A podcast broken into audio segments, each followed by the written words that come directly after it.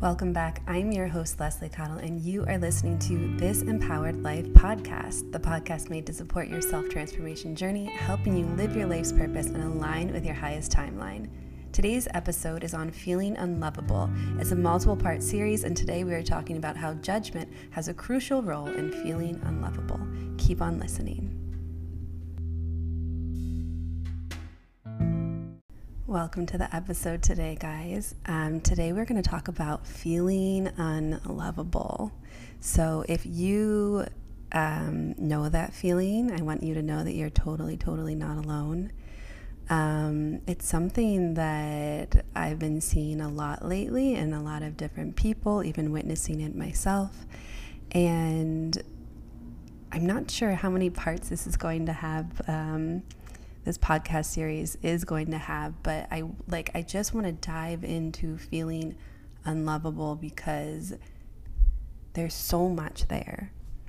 Um, I've also been been really interested in the idea of collapsing time lately, which is all about um, you know collapsing time is just choosing to be worthy of what you deserve now. And so when we think of feeling unlovable, feeling lovable is a choice. And I know that it doesn't feel that way sometimes. It totally doesn't feel like um, feeling lovable is a choice when we're looking for validation outside of us. And a lot of us have been programmed to look for validation outside of us. So if we're always trying to think that something outside of us is going to validate that we're lovable, it's it's pretty much a game that you're set up to lose. And so the question becomes how do we, um, or how do you, I, how do, how do we do it? Because honestly, me too. Um, how do we choose to be worthy of love? And today I want to talk a lot about judgment. And I was trying to record this podcast earlier and there were a lot of sirens, so I turned it off and I was like, well, what does the the definition of judgment even mean? Because I know what it means to me and when people say it and um, the noun is the ability to make considered decisions or come to sensible conclusions. Who now it also means an opinion or conclusion. And so judgment to me like really carries this energetic undertone of shame. And that when we're judging someone um, usually it's shameful for that person or it's shameful for us if we're doing self-judgment. And i don't think i'm alone on that. And also in this whole theme of collapsing time in order to be this thing that you're worthy of now, um, you can't actually have judgment.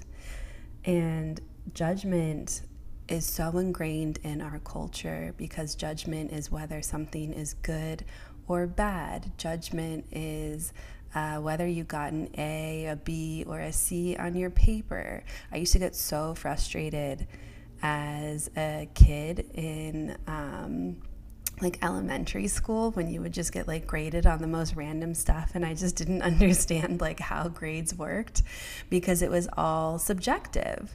of course like not math and science, which is like what I excelled in because those typically had one answer, but when it came to writing or um, something where there could be multiple answers, like with essays, I it just went nuts because like there was no right way to do it and you never knew what your grade was going to be. or at least that's how I felt. Um, so judgment is just really in like if you went to school and like got A's and B's and C's, like if you got graded in that system, then you're used to um, being graded or judged. And so and and you have to have you have to be able to discern to discern whether something is good or bad whether something is your favorite if there is something better or worse than something if you should have done something different. And these are all judgment. Every single one of those things is judgment. And in an energetic space, judgment is something that keeps you stuck. So, if you are someone who grew up with judgment around you, which honestly, I think a lot of this has to do with the fact that, like, new earth versus old earth, so like 3D versus 5D. And the thing is that good and bad, um, something better or worse, those are things that really worked a few, not a few years ago, but the, for the last, say, 50 years, the, that, that worked and that is not working for us now. Now we're um, a a world with a lot more consciousness. People are waking up and they want to find different ways to think, to speak, to act that are in alignment with who they are. And so if you have woken up to this idea that you want to think and relate to the world differently, but you've been programmed with judgment literally in every single thing that um, is around you, then it's a paradigm and a shift that you have to learn, unlearn. You have to unlearn it. And so, an example might be um, like the older generation, my parents' generation. Um, there's like a lot of opinions and the thing is like it's not even no one's doing it because they're trying to be mean but it's there's always a comment on uh, what you're wearing or how you cut something in the kitchen or what you should be doing with your life and how they think it should be and what do you think people think? And if you've been programmed to think like that I'm not saying you, you are, but I think you need to ask yourself if you are continuing to speak to yourself that way without even knowing. Are you constantly judging yourself? And if you are, you know, it, does it feel like criticism? Do you can you even do anything right? And another question on top of that is are you criticizing or judging other people thinking that they should be doing something or thinking you would do it a different way or thinking whether something is good or bad no matter what the state of your consciousness is?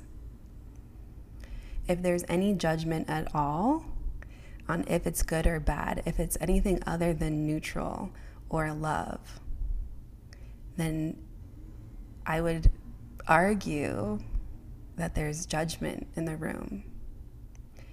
And from personal experience, really studying judgment in my own life, studying how I was judging other people or how I was judging myself, I began to recognize that because there was that critical um, voice always around, that I became super insecure from that voice. And because I was really insecure, I never felt like I could do anything right. And of course, the, the thing that I want the most in the world is to be loved and to feel loved. And so, if you're still listening to this podcast and we're talking all about feeling unlovable, I think you have this opportunity to look at where judgment is in your life, where you're judging other people, where you're judging yourself, where you might be criticizing yourself. And the thing is, like, you might not even feel like it's judgment. Because really, if you're just saying something is good or bad, or something, you know, I would do something this way, look at that deeper, like so much deeper on if you feel like actually anything can be done correctly. Can, is there only one way to do something? Because we know that's not true. We know that there are infinite ways to do something.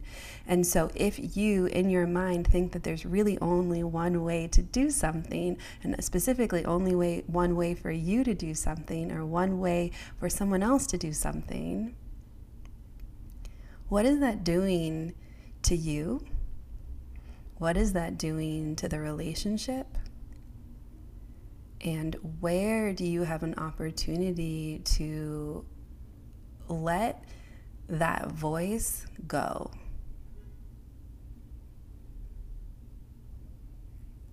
in my own experience, I was literally like like jaw dropping to the floor, realizing how much judgment was everywhere in my head. Everything that I saw in the world at some point went through a lens of judgment, of criticism, of right or wrong, of good or bad. And when you see it is when you can change it.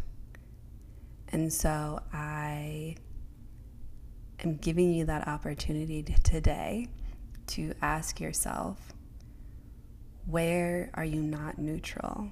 Where is there not love? Where is there not 100% acceptance? Where is there not 100% just observing?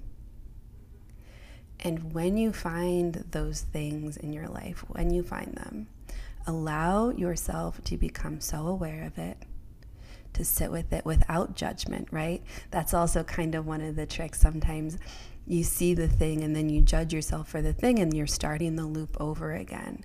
And so the ability to have awareness that it's happening, to observe it without judgment, in neutrality, to pause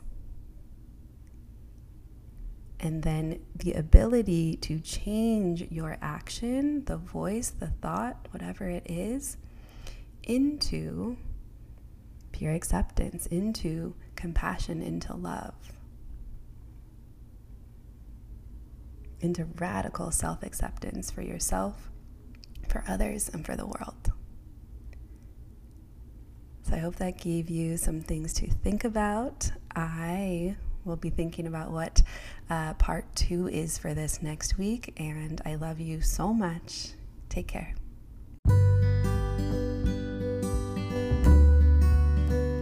Tune in Tuesdays for more yummy and soulful episodes. If you love what you're hearing and want to support the podcast, please follow and rate the podcast on Spotify and Apple to help new listeners find us. To find out more about my coaching and healing practice, head over to my website www.lesliecottle.com. Thanks for listening, and I'll see you in the next episode.